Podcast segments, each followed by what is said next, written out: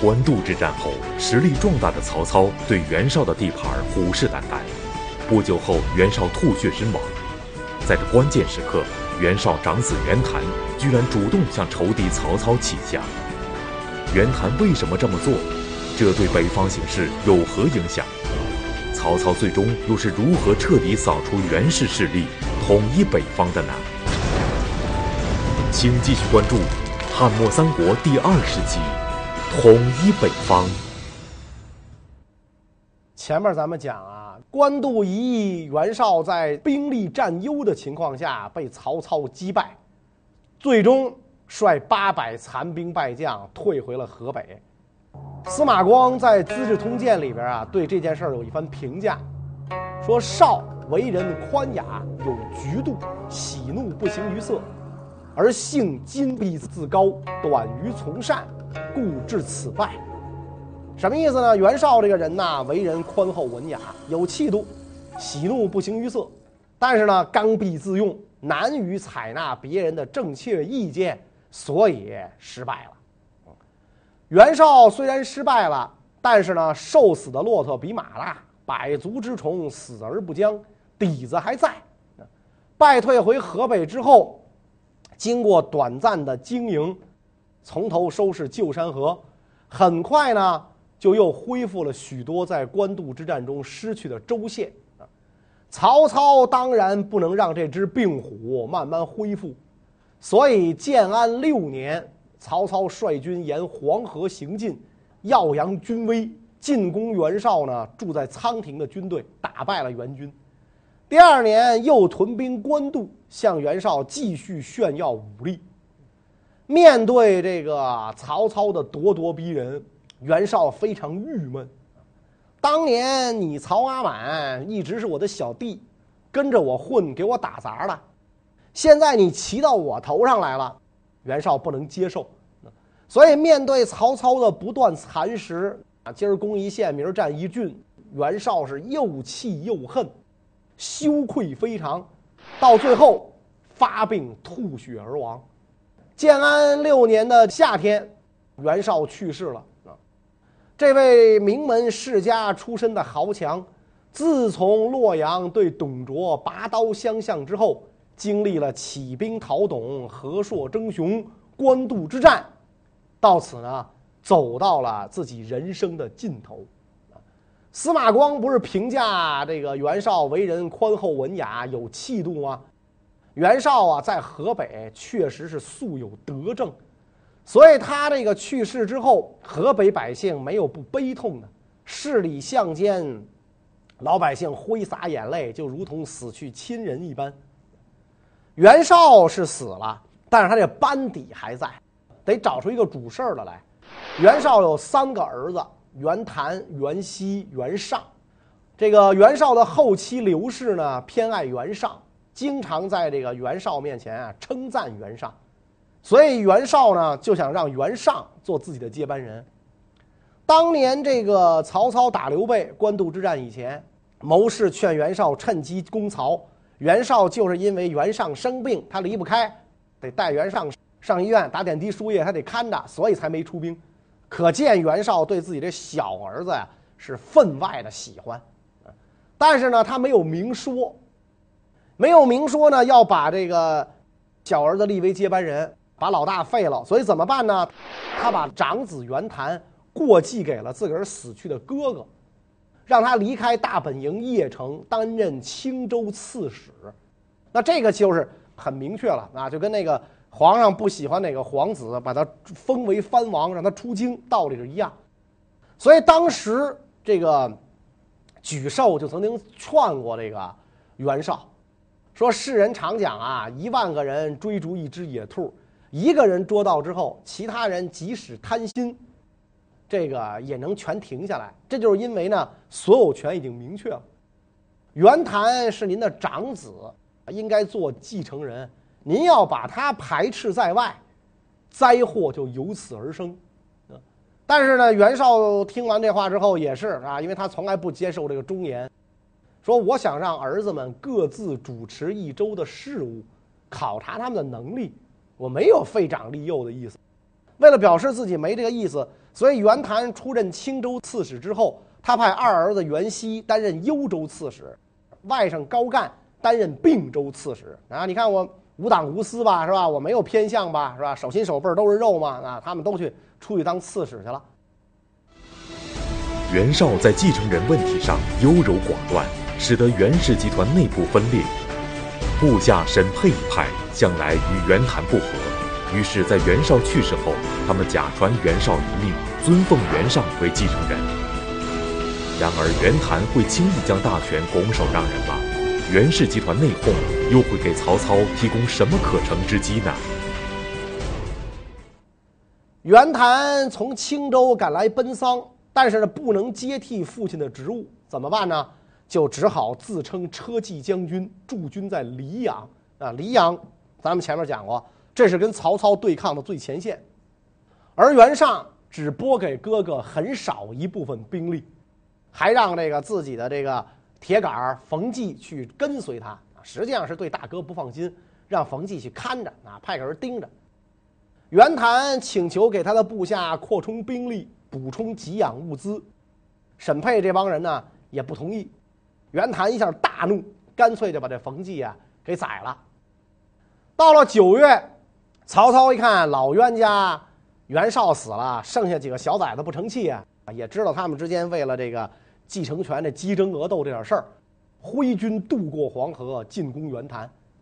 袁谭一看，哎呦，阿满大叔来了，我老爹都不是对手啊，自己还是谨慎些好吧，赶紧向弟弟袁尚求救。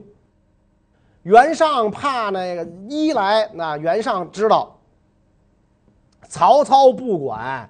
这个我跟我哥合不合？他是对着我们姓袁的来的，这我不能不救。我要不救，我老爹辛辛苦苦打来的基业就没了，所以我必须得救。第二点呢，他又怕派别人去救的话，这个增援部队就归了袁谭了，被袁谭收编了。所以怎么办呢？干脆他留下沈沛守邺城，自己亲自率军去救这个袁谭。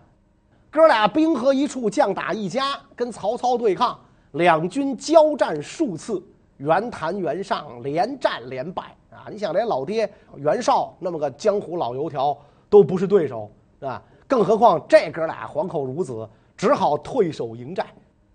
打了败仗之后，哥俩就合计得找人帮忙啊，光咱俩不行啊，所以就在其他军阀之间找盟友。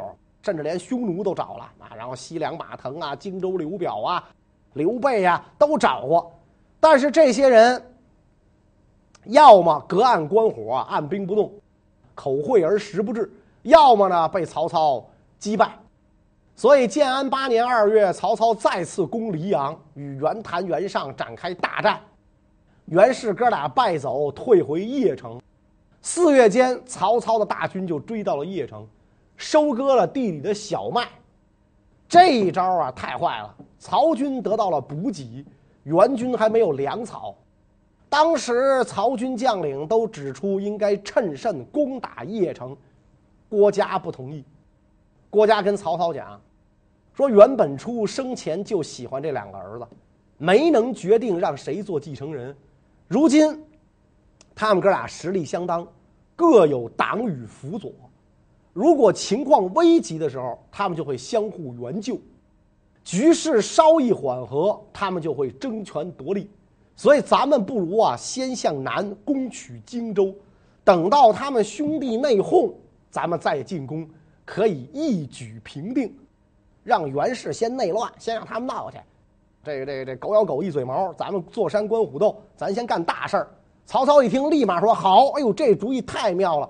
撤军回许都。”留部将驻守黎阳，曹操一退兵，袁谭就跟自个儿弟弟说了：“啊，老三啊，你看我的部下铠甲铠甲不够精良，所以先前被曹军击败。现在曹军撤退，人心思归啊，在他们还没有完全渡过黄河以前，出兵追击，定能让他全军溃散。此种时机可万万不可错过。”袁尚疑心袁谭另有打算。你说这啥意思？我还不清楚，是吧？你就是跟我要装备呗，对吧？你让我给你装备人马呀，那么你强大了，你不搭理我怎么办呢？所以拒绝给这个袁谭增加兵马，也不肯给他的部下更换铠甲。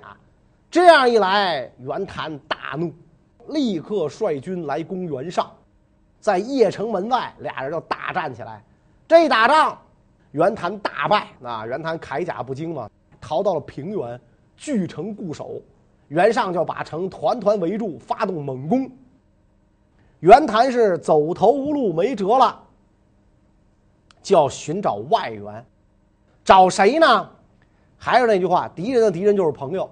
派这个辛毗啊，到死敌曹操那儿去求救。你可见这个时候阵脚慌乱到什么程度？面对袁谭的求救请求，曹操的一些部下认为可以继续放任袁氏兄弟自相残杀。当下的首要目标应该是消灭盘踞荆州的刘表。那么曹操会如何定夺？当时的形势又究竟如何呢？荀攸跟曹操讲：“目前正是天下英雄争霸之机，刘表坐守江汉之间，那可知他胸无占有四方的大志。袁氏家族占据四周之地，兵马数十万，袁绍又以宽厚而得民心。假如他的两个儿子和睦相处，共守已有基业，那么咱们就不能轻易得手。如今他俩兄弟相争，势不两立。如果一个人吞并了另一个人，那力量又会集中起来。”力量集中之后，咱们要再想进取啊，就困难了。所以应当趁他们相持不下的时候动手夺取，则天下可以平定，机不可失，失不再来。袁谭派来的使者叫辛毗啊，曹操就问辛毗说：“袁谭一定可信吗？袁尚一定能被攻克吗？”嗯，辛毗说：“嗨，您不要问啊，是否有结果。”您只要看整个形势的发展变化，袁谭、袁尚兄弟相争，没有考虑别人会趁机利用，只是认为天下可由自己平定。如今袁谭向您求救，表明他走投无路；袁尚看到袁谭陷入困境，却不能一举攻破袁谭，说明袁尚也是志穷力竭。他们的形势是什么呢？军队在外战败，谋士在内被杀。兄弟内讧，土地割裂，连年征战，将士们的甲胄里都长出虱子来了。加上旱灾、蝗灾，造成了饥荒，天灾人祸上下交映，百姓无论智慧或者愚笨，都知道袁氏统治将要土崩瓦解，这正是上天灭亡袁尚的时机呀。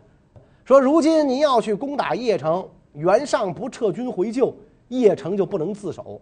袁尚如果返回救援，袁谭就会在后边攻击，以您的军威对付穷困之敌，进击疲惫之师，犹如秋风扫落叶一般。上天把袁尚赏赐给您，您要不去进攻，而要讨伐荆州，这是不对的。荆州富裕安乐，没有机会为您所用。等您平定黄河以北之后，军威大盛，震动天下，那个时候再平刘表，不费吹灰之力啊。曹操听完之后，哎呀，说的对，就是曹操这个人虚心纳谏，立刻答应起兵去救袁谭。所以冬天，曹操进军到黎阳，援助袁谭打袁尚。袁尚听说曹军过河了，赶紧解除对平原的包围，撤回邺城。袁尚的部将就投降了曹操。袁尚的两个部将一投降，袁谭的心思活动了。暗中指使人刻好将军印信，送给了这两个降将，想招降两个人为己所用。曹操就知道袁谭并不是真心归降他，否则的话，你不会到我这儿挖墙脚，挖我的人，招降纳叛。所以呢，就给自己的儿子娶了袁谭的闺女，想安定袁谭。曹操一看袁尚退走了，袁谭被他救下来了，那二袁接着争去吧。这样这样一来的话，就让二袁接着争就完了。曹操就班师回朝了。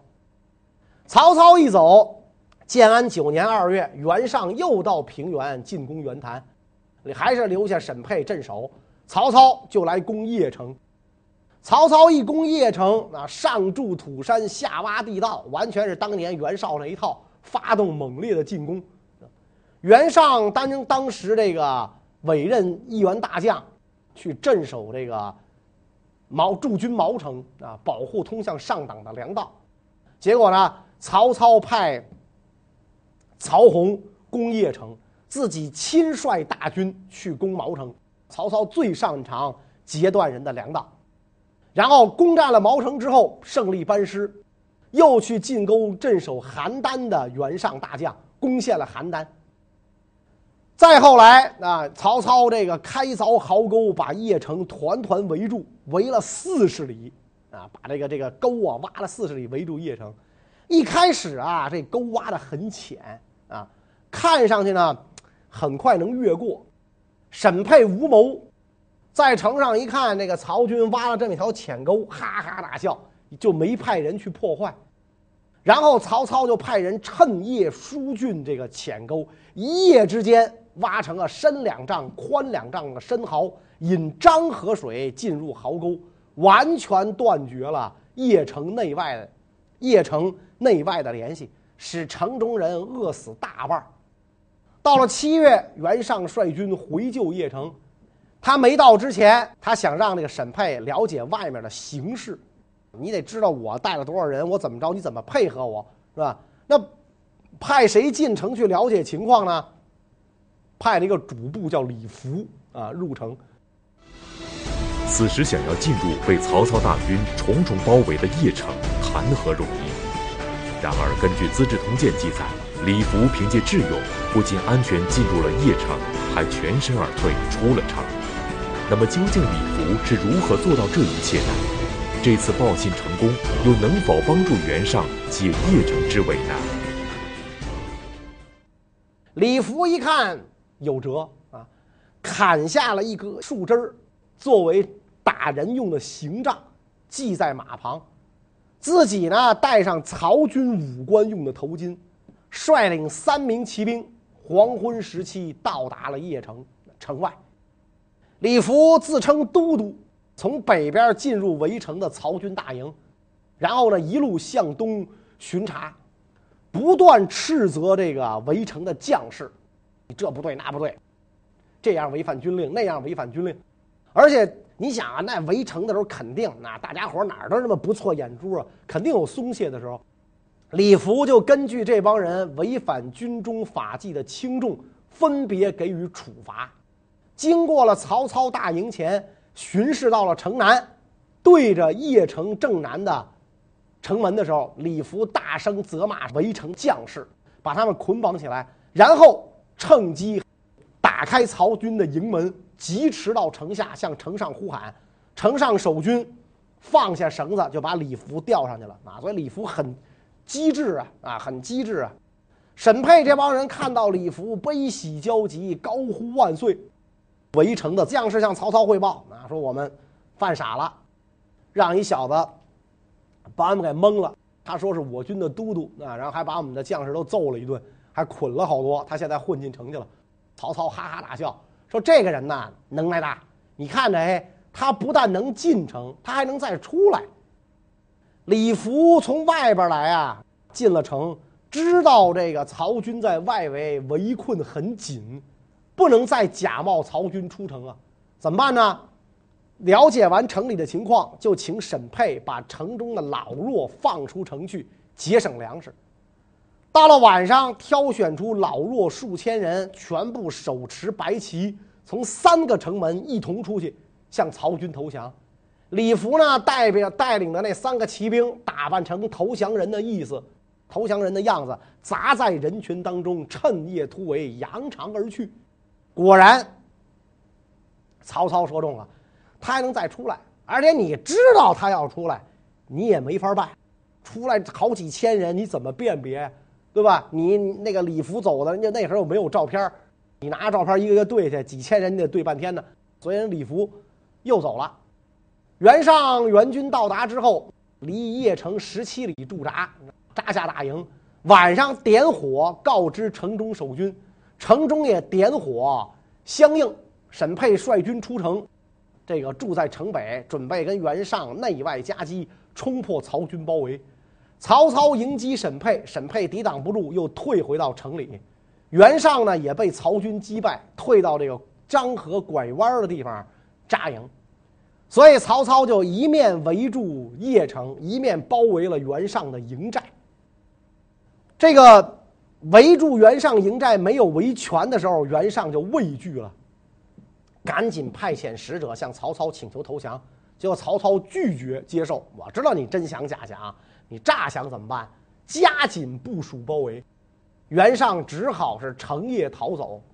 曹操率军紧紧追赶，袁尚好几个部将临阵投降，全军溃散。袁尚被迫是逃往中山。曹军俘获了袁尚的全部辎重，得到了袁尚的印绶、结账、黄钺衣物，拿去给邺城守军看。邺城守军斗志顿时崩溃。沈佩这个时候还肉烂嘴巴烂，命令将士啊说坚守死战。曹军这个时候啊，其实也已经疲惫不堪了，是吧？袁熙率领的幽州援军就要赶来，到那时候我们还怕守不住邺城吗？曹操出营巡视围城部队，沈佩埋伏强弩射击，几乎差一点就射中了曹操。审配守邺城啊，要说守的还是真不错，这个攻守得法，曹操屡屡不能。得手，但是他的侄儿把守邺城东门，害怕担心这个城破之后身家性命不保。八月初二，趁夜打开城门，放曹军入城。审配在城中抵抗，被这个曹军生擒了，是吧？曹军士兵把沈佩绑起来带到大帐，曹操接见了沈佩啊，跟他讲：“哎，说那天我巡视围城部队的时候。”你怎么有那么多弓弩啊？是吧？就你你怎么那么多箭？你射我？沈佩说：“我就恨当时弓弩少，没射死你曹阿满。”曹操说：“哎，你效忠于袁氏，也不得不那么做。那他很有心思宽恕沈佩啊。沈佩这个人，你甭管谋略怎么讲啊，这个忠义气节是没得说。但沈佩意气壮烈，始终不肯说一句屈服求饶的话。曹操一想，既然这样，就成全你的忠义美名吧。”下令杀死了沈佩，然后曹操亲自去袁绍墓前祭祀，痛哭流涕啊！老哥哥呀，你看咱哥俩本来不至于死啊，安慰袁绍的妻子，退还袁家的金银财宝，还赏赐绫罗绸缎，发给生活费用。邺城一被攻破，曹操自己就兼了冀州牧，袁绍的外甥高干也就归降了曹操，献出了并州。曹操占据了袁家部分土地，而袁尚还盘踞中山，袁熙坐拥幽州。袁谭虽然归降，却早有反叛之意。那么曹操会如何对付他们？袁绍这几个儿子又会落得怎样的人生结局呢？曹操围攻邺城的时候，本来归降了曹操的袁谭，一看袁家老营要丢，就又背叛了曹操，攻取了好几个。州县，但是在此时此刻，袁谭呢也仍然没有忘了跟弟弟的仇恨，进攻据守中山的袁尚。袁尚抵挡不住，就只好投奔二哥幽州刺史袁熙。袁谭就把袁尚的残部收编。曹操写信给袁谭，说：“你违背誓约，跟你断绝婚姻关系，你闺女我不要了，送给你吧。”然后出兵讨伐袁谭。建安十年正月，曹军攻南皮，袁谭出战，曹军伤亡惨重。当时曹操准备稍减攻势，有一个谋士跟他讲说：“如今咱们孤军深入，难以持久。如果不能攻克敌城，一后退就会大损军威。”曹操于是亲自擂动战鼓，命令部下进攻，攻陷了南皮。袁谭出逃，就被曹军追上杀掉了。袁谭这一死，青州就落到了曹操手里。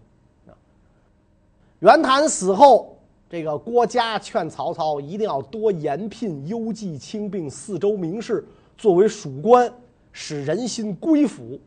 曹操就采纳了他的意见。咱们前面讲官渡之战以前，袁绍曾经命文士陈琳撰写讨伐曹操的檄文，隶属曹操的罪恶，攻击曹家祖先。极尽诋毁丑化之能事。等到袁绍失败，陈琳投降了曹操。曹操跟他讲说：“你以前为袁绍撰写檄文，你攻击我本人也就罢了，你为什么要向上攻击到我的父祖呢？陈琳慌忙谢罪，当时是是被逼无奈，请请这个大人赦免。曹操说：“行了，这事儿就过去了，算了，那就过去了。既然你文笔那么好，以后呢就担任撰写奏章的记使吧。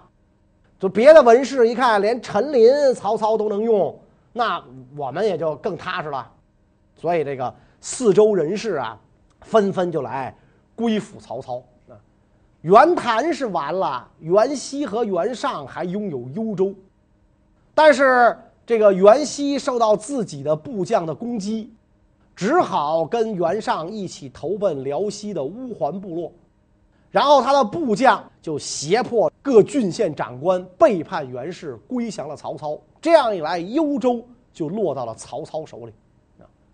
那么咱们前面讲过，匈奴被击败之后，北匈奴被击败之后，乌桓鲜卑乘势而起。东汉末年，群雄割据的时候，乌桓人趁天下大乱，罗掠汉人十多万户。袁绍呢，把各部落酋长都封为单于，把平民家的闺女冒作自己的女儿，嫁给单于做媳妇儿。所以这样一来的话，跟这个乌桓人的单于啊关系很好，特别是辽西的乌桓酋长蹋顿，势力强盛，受到袁绍的厚待。所以袁尚兄弟被打败打败之后，就去投奔了蹋顿。蹋顿曾经屡次派兵入塞强掠，想帮助袁尚恢复旧有疆土。建安十二年，曹操出兵征讨乌桓，在当年的这公孙瓒部将的帮助下，击败了二袁和乌桓的联军。回军路上，写下那首著名的《观沧海》。乌桓被打败了之后，袁尚、袁熙就投奔辽东的公孙康，跟着他们呢还有好几千名骑兵。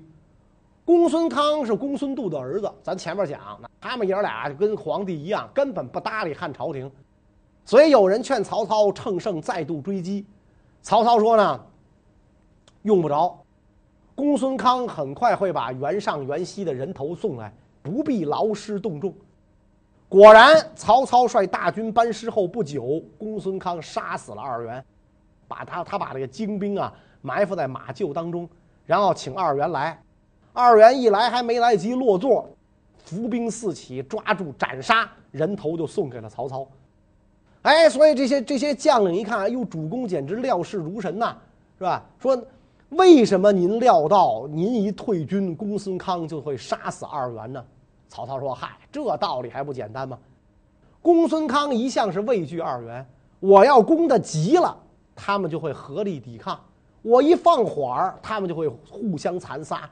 这就跟袁谭、袁尚哥俩的关系是一样的，形势使然啊。二袁一死，叱咤河朔的袁氏军阀集团算是彻底完蛋了，曹操就统一了北方。”那么消灭了袁氏之后，志在平定天下的曹操又会有什么举动呢？下一期再见。谢谢大家。